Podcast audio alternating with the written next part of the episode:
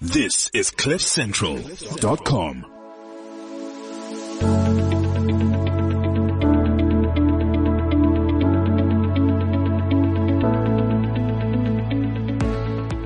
Welcome to the Understanding Cancer podcast, a series of key conversations that bring together all you need to know about cancer, empowering you with information and knowledge.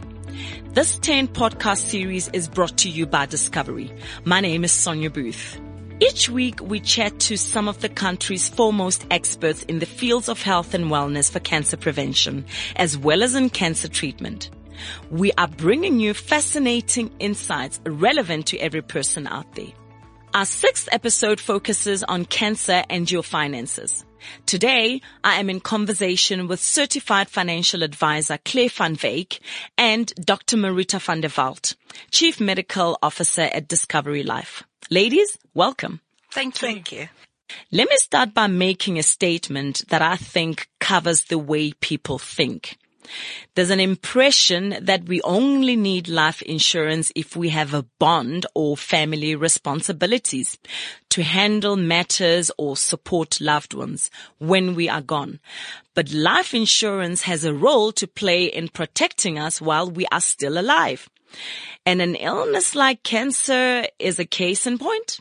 So Sonia, that's a very, very pertinent question. When it comes to financial planning and looking at life cover, life policies and the benefits that are entailed in it, you actually need to sit down and do a comprehensive analysis of what would be the impact should something like cancer occur and how is this going to impact the rest of your life? Your finances, the debt that you've still got to pay, um, your commitments, children going to school. What about a loss of income?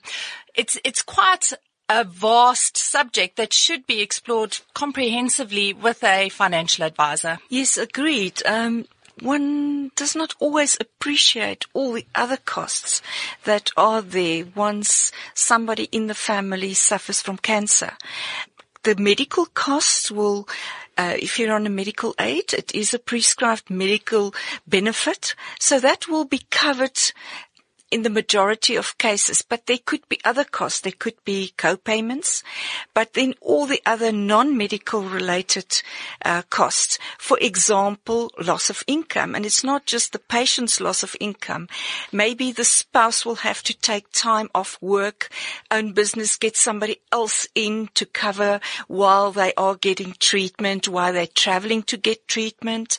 They might need accommodation in the big center if they don't live in a big city, um, looking after the children, and so many other hidden costs that people are not always aware of. And then how do I make provision? I mean, for the possibility of future illness, because obviously the, you, I don't know what's going to happen to me tomorrow very important to take out your, what we call our severe illness benefit, which is also called dread disease, um, when you're young and you're healthy, because as you correctly said, you just don't know what the future holds. And young people can also get cancer. It is no longer, or the perception that it's an older age disease is actually incorrect. We see a lot of young females in their thirties with breast cancer. Um, always the blood cancers had uh, early, like in their 20s, 20 to 30, a high incidence of blood cancers. Young guys with testicular cancer. So the, it's not just an older age thing and young people do not need uh, severe illness cover. Um, so plan ahead. Start when you're early. Get your cover in place. Because I mean, you know, the people out there always say, no, why should I plan for the future? It's almost like I'm jinxing it. It's almost like I'm wanting for illnesses. I'm wanting for cancer to, to come knocking at my door, right? Isn't that what the thinking is out there that no, no, no, no, no. You know, if I'm overly prepared for it, it means I'm really just calling for it to come knocking. There, there is an element where people think psychosomatically that they're inducing this upon themselves, but I, I deal with people of so many different ages. And like Dr. Marita said, you know, my youngest client that has recently been diagnosed with cancer was 18 months old. And you know, the parents are absolutely devastated. No one could ever have thought about this. And she actually lost an eye as a result of it. And, you know, for the last couple of years, I've been trying to convince the parents to take out dread disease or severe illness cover on their policies because we have a benefit where your children can be covered on your dread disease. And comes the time when you have something like this happen, it is too late to start thinking about having the cover in place. You need to really consider what would be the impact if it did happen. It isn't a sure bet that if you cover yourself for it, it is going to happen. As a matter of fact, chances are it's not going to. But in the event it does happen, you're going to be exceptionally grateful that you've planned and provided for this. So now that particular uh, client, are they not able to top up or upgrade at that particular time? So the parents can add severe illness and dread disease. As a matter of fact, I'm seeing them a little bit later this month to add it. But the benefit for the child won't be in place because that will exclude pre-existing conditions. And that, that is one of the most important things to understand. Once you have a disease, a risk benefits, a life insurer has the right to decide whether they wish to accept to cover you for that disease or not. And generally, if you already have been diagnosed with something, it's going to be a plan exclusion.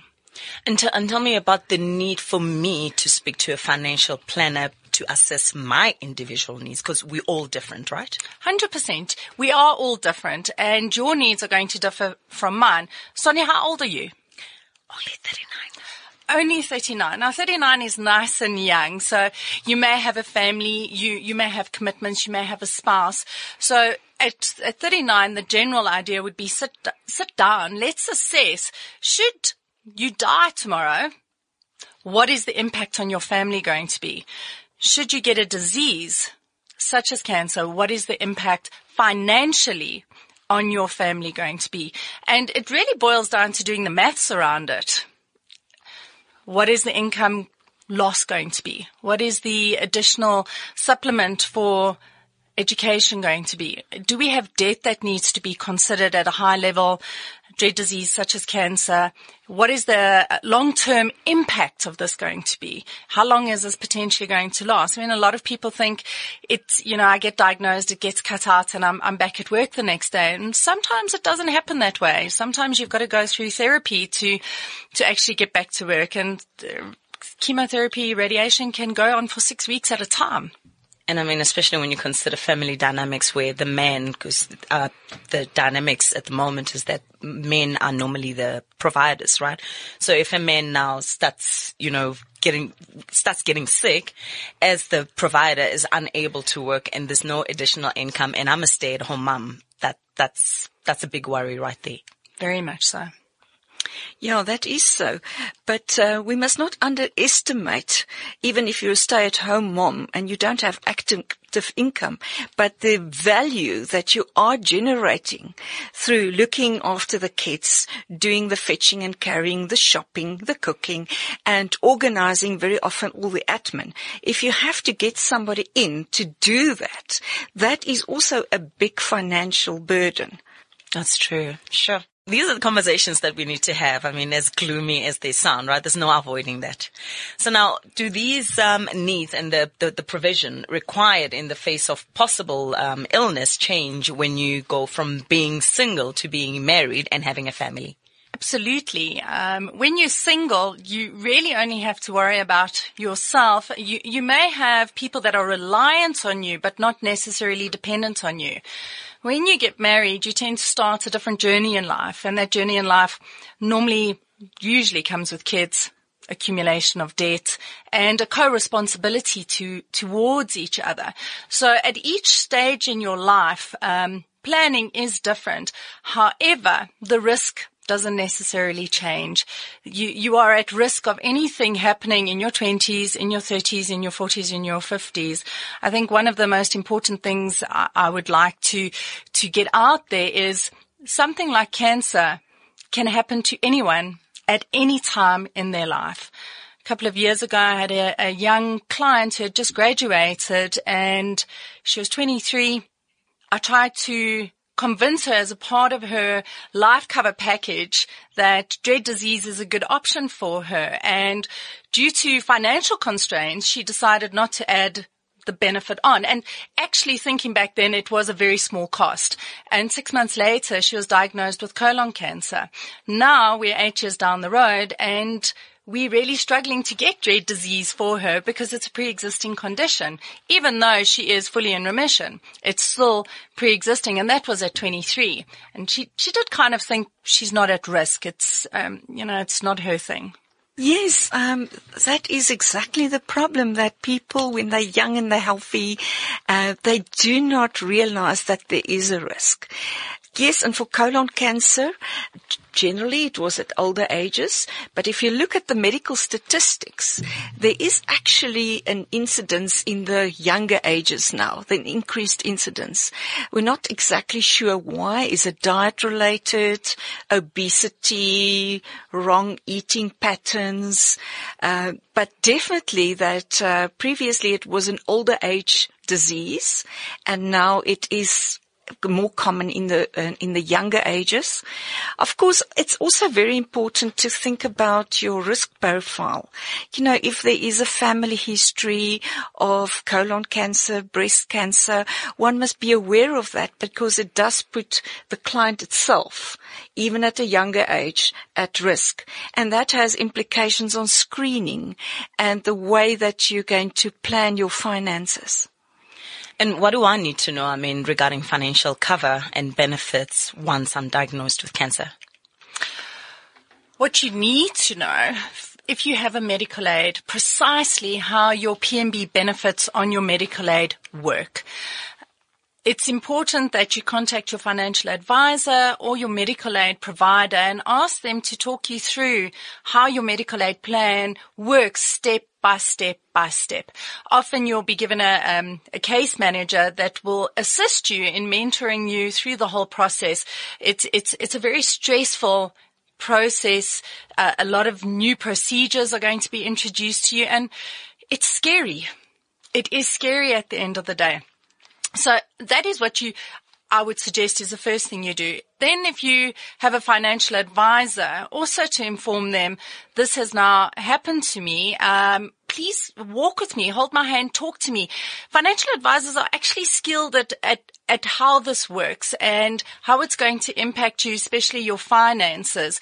If you do have that awesome dread disease benefit in place, they're going to instigate a claim, initiate a claim. So you can possibly, depending on the product you have, get a lump sum capital payout. Um, you may also have an income protector on, and that's going to come into play when you go for treatment or you actually cannot go to work. That is probably going to kick in subject to your waiting period on it. And for some amazing benefits out there, such as group risk, you may actually have cover at work that you might not even know about that is going to assist you in your treatment period. Yes, I think it is very important to be aware of your benefits. I think many people, as Claire alluded to, they don't even always know that they have cover through their employer. It's called group risk and very often there is dread disease cover through your group risk policy as well. Of course, that would come out in a good financial needs assessment when you see your financial advisor um, the first time is what cover do you have in place? Very often people don't even know. They look at their take home salary and they're not uh, aware that there is a deduction for group life cover and other benefits. So that is very important to know. And then also to take that into account with your planning for your individual life cover. Um, yes, and just to understand all the benefits you have, um, I must say that if you found Discovery Health, they are so helpful. But of course, if you have a financial advisor, let them take care of it, and it's one less uh, worry to to to think about. And in the process of making a claim, is it tedious? Is it smooth? I, in my experience with my clients, it's it's pretty seamless. It's it's a matter of um, filling in documentation, getting supporting information, evidence, histology provided from your doctor and submitting it into Discovery in this instance where it is assessed. And we've got predetermined claims criteria. So we, there, there's some really good medical criteria that is predetermined before you put in your claim. So it's also a good guideline to know, okay, where am I sitting? what, what is my probability or my chance of a claim being successful? And at Discovery, we have the unique feature that uh, if you are on Discovery Health, that it triggers a flag to Discovery Life if you have a health and a life policy. That uh, certain codes, say for example a mastectomy, uh, that it would trigger on the life side and that what that's what we call our proactive claims and that Discovery Life will see, oh, this client has severe illness with us and they will contact the financial advisor proactively and say, we see that your client has had this procedure. Um, it might be a claim. Can we send you the claim forms? Oh, I love that having peace of mind, right? Yeah, Knowing yes, that you correctly yes. covered. Because yeah. some people don't know that you can actually be undercovered or is it something as being over covered?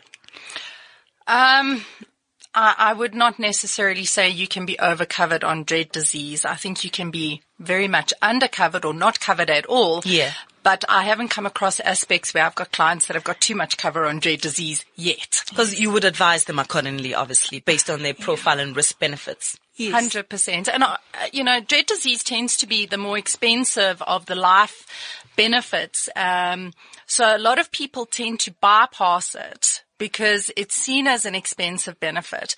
But I think nowadays there needs to be quite um, good scrutiny when putting together a financial plan for a client to say, yes, it may be expensive. However, what is the impact financially should this dread disease occur?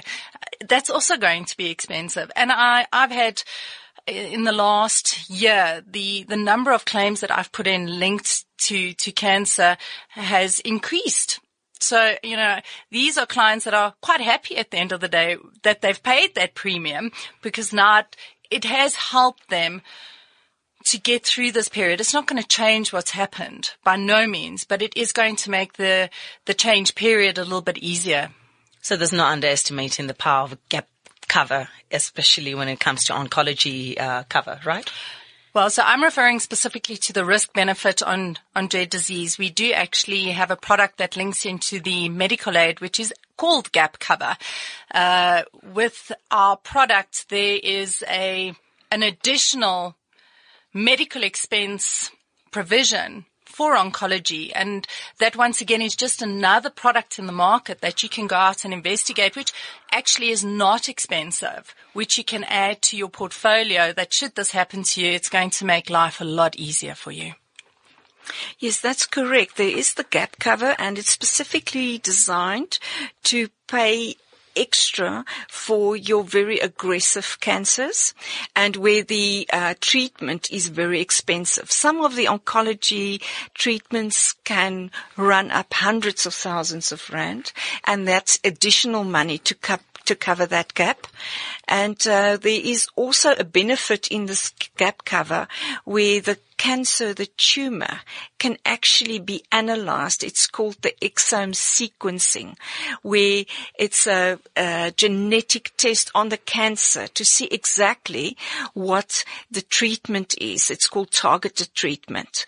Um, it's still in the early phases. There are lots of development um, on targeted treatment, but it is there, and it's a very good idea to have cover in place that will cover uh, exome sequencing and targeted treatment. And why is it that you don't cover for pre-existing conditions? Look, uh, the principles of long-term insurance or short-term insurance is it covers you for a future event. Because if you insure your car, uh, it's covered going forward. You can't first bump the car and then quickly go and take out insurance. True, because that's fraud. Is, is, is that where we're going with well, that? it's it's just the event has happened. The risk has materialized before the policy was in force. So sadly, um, unfortunately and sadly, it, once you've had cancer, there is a risk of relapse. Um, there is a risk of another cancer, and that can be due to the underlying cause, say, for example, smoking, or it could be a genetic predisposition to a whole host of cancers, or it can even be related to the treatment for the first cancer, the chemotherapy and the radiotherapy. So once one has cancer, there is a future risk of another event. And um, so that risk is in the pol- it, it is in the policy going forward. So, but fortunately in Discovery Life, we now have the cancer relapse benefit as well. Where previously, once you've had your 100% payment for a cancer and you go into remission and it relapses or recurs, you've had your 100%, there's no more cover.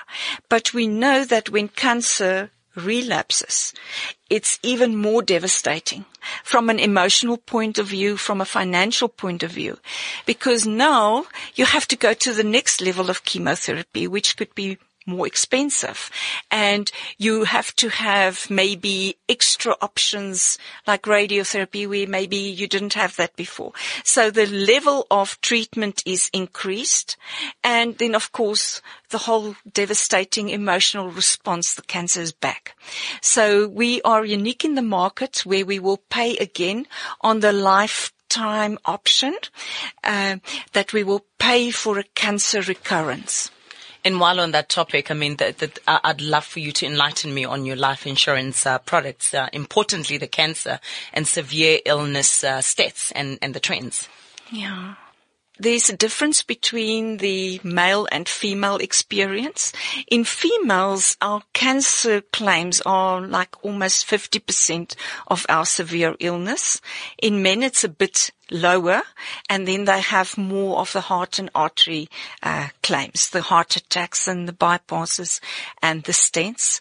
Uh, in females, of course, breast cancer by far the highest incidence, and as I said before, it's actually scary that it's at younger and younger ages.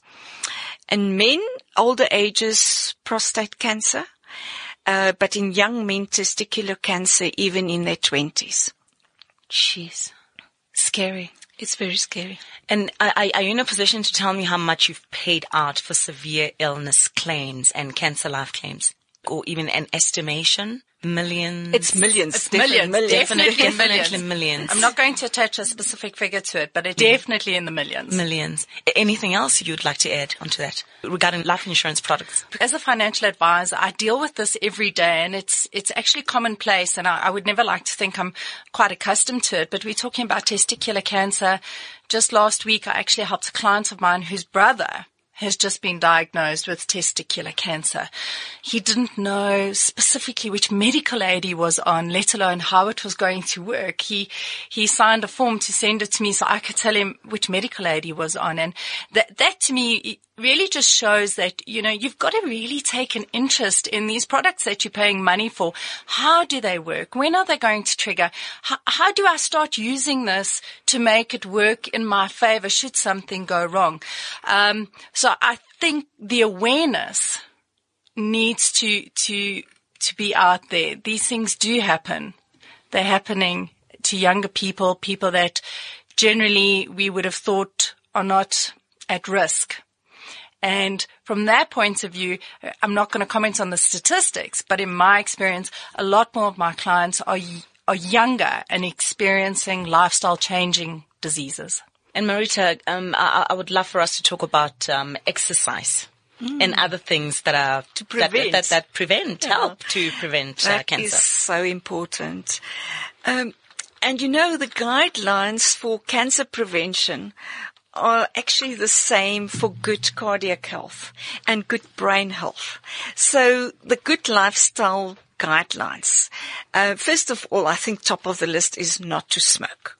I don't think anybody should smoke and specifically not people with a family history of cancer or any kind of cardiovascular risk. So smoking is just totally not allowed. So then, um, exercise, as you alluded to, is so important. And there are guidelines. So the minimum is 150 minutes per week. That's five times 30 minutes of moderate exercise. That's a good guideline because you can go for a brisk walk for 30 minutes a day. That's actually not to ask, too much to ask for. You don't have to spend hours in the gym. Of course, it is good to look after flexibility and balance and agility and all the other things. Weight training is good to prevent osteoporosis and so on.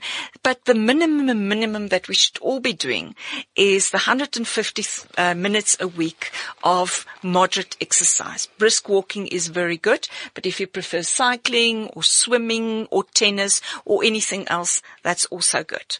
Then, of course, a healthy diet. Now, what is a healthy diet? Uh, lots of fruit and veggies.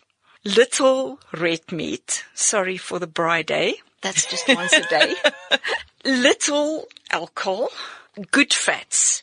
Your oily fish, um, salmon, tuna, those kind of things.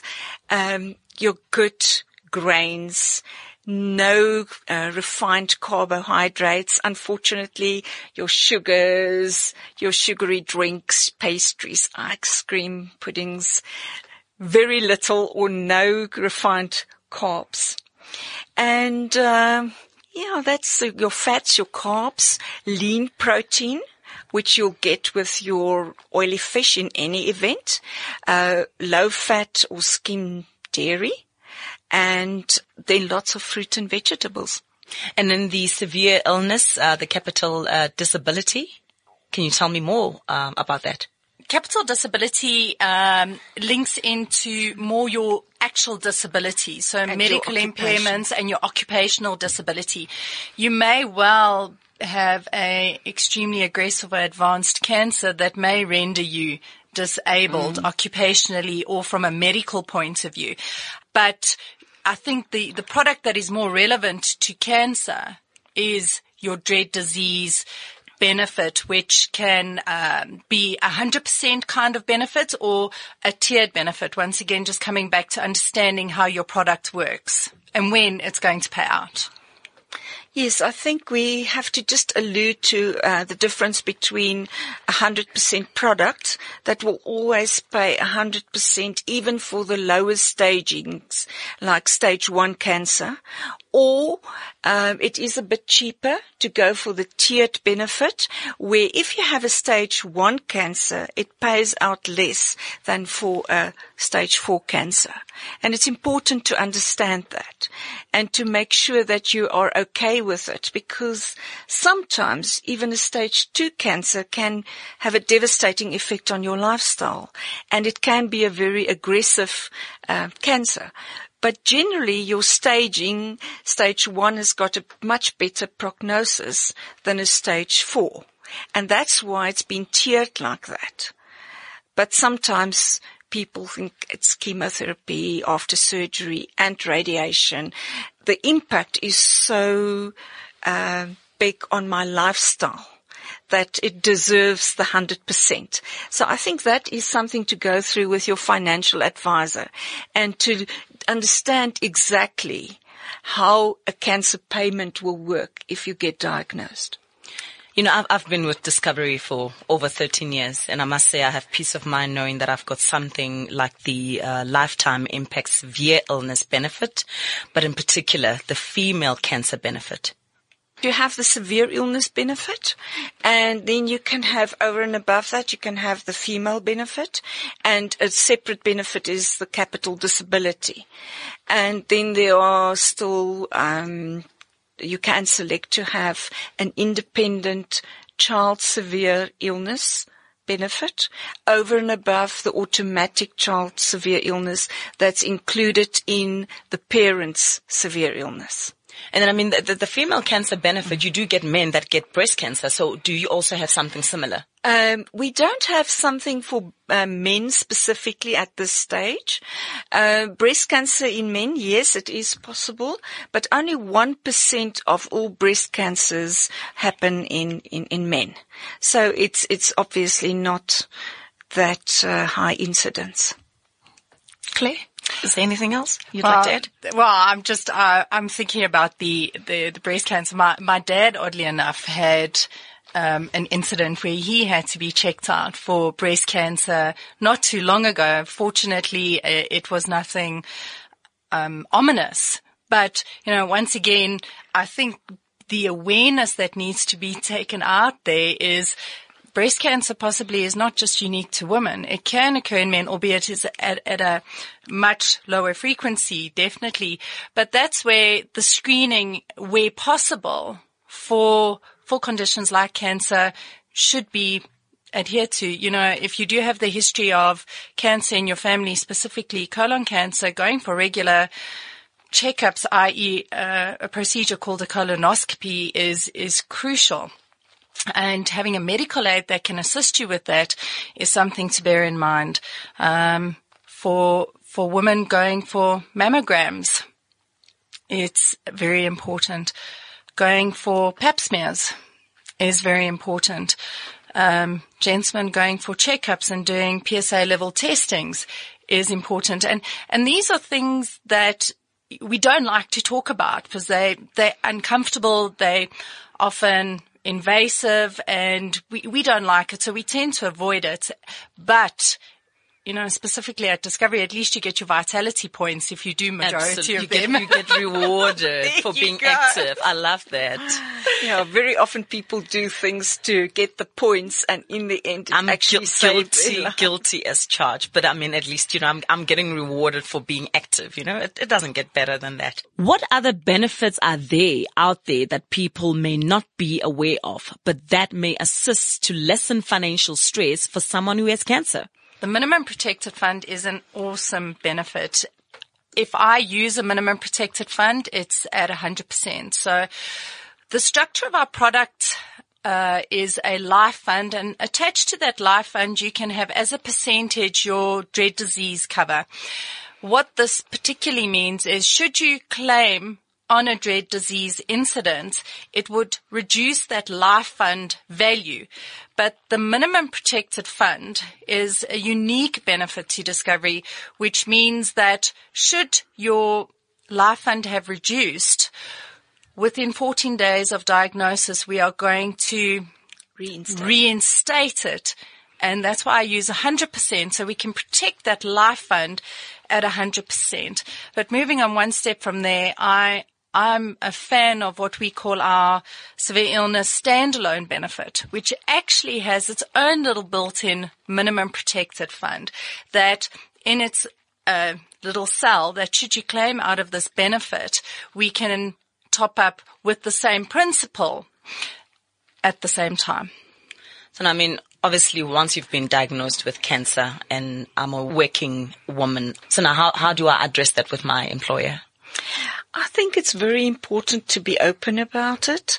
Generally, you would have a good relationship with your line manager, but there is also the um, human resources department. Um, and they could also be very helpful in guiding you through your employee benefits and say, yes, but do you know that you have this cover? And, um, I think people are generally very sympathetic and understanding when there's cancer. And um, there is, you would have your uh, sick leave. And generally, if you're an employee, there might be uh, your income replacement if you need to be off after a, uh, after your sick leave has run out. For example, the sick leave would cover you for the first three months. Um, and then your income protector should you need time off for treatment or because you are really not feeling well after the surgery, you're still on chemo.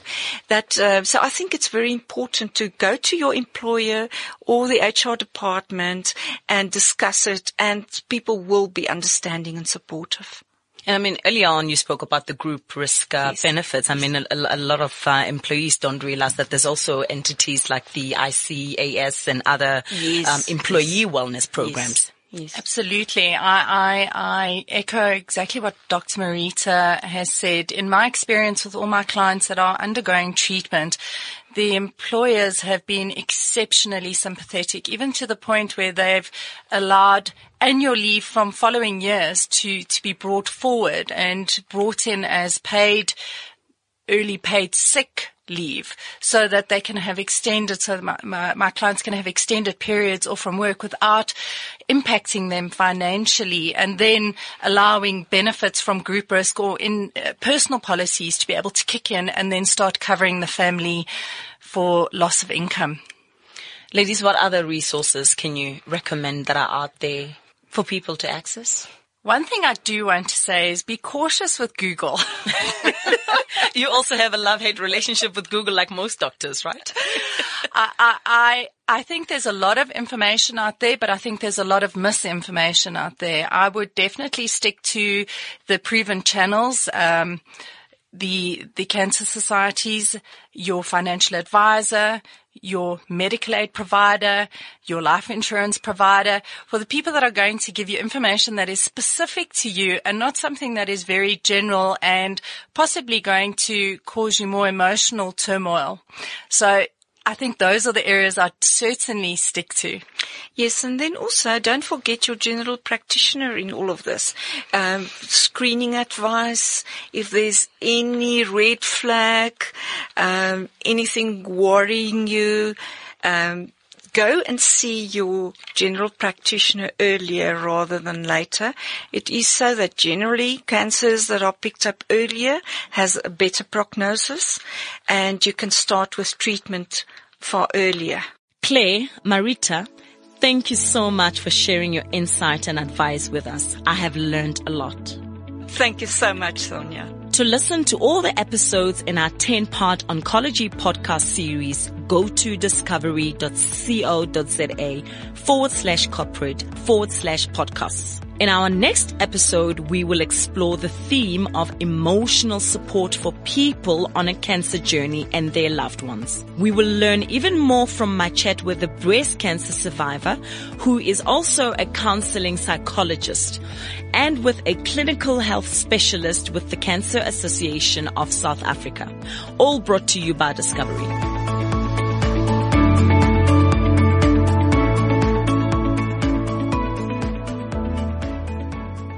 Please note that the advice shared in this podcast does not constitute tailored financial advice. Contact your financial advisor for advice particular to your financial needs. Discovery Life Limited, registration number 1966 slash 003901 slash 06 is a registered long-term insurer and an authorized financial services and registered credit provider. NCR registration number NCRCP 3 triple five. This is CliffCentral.com.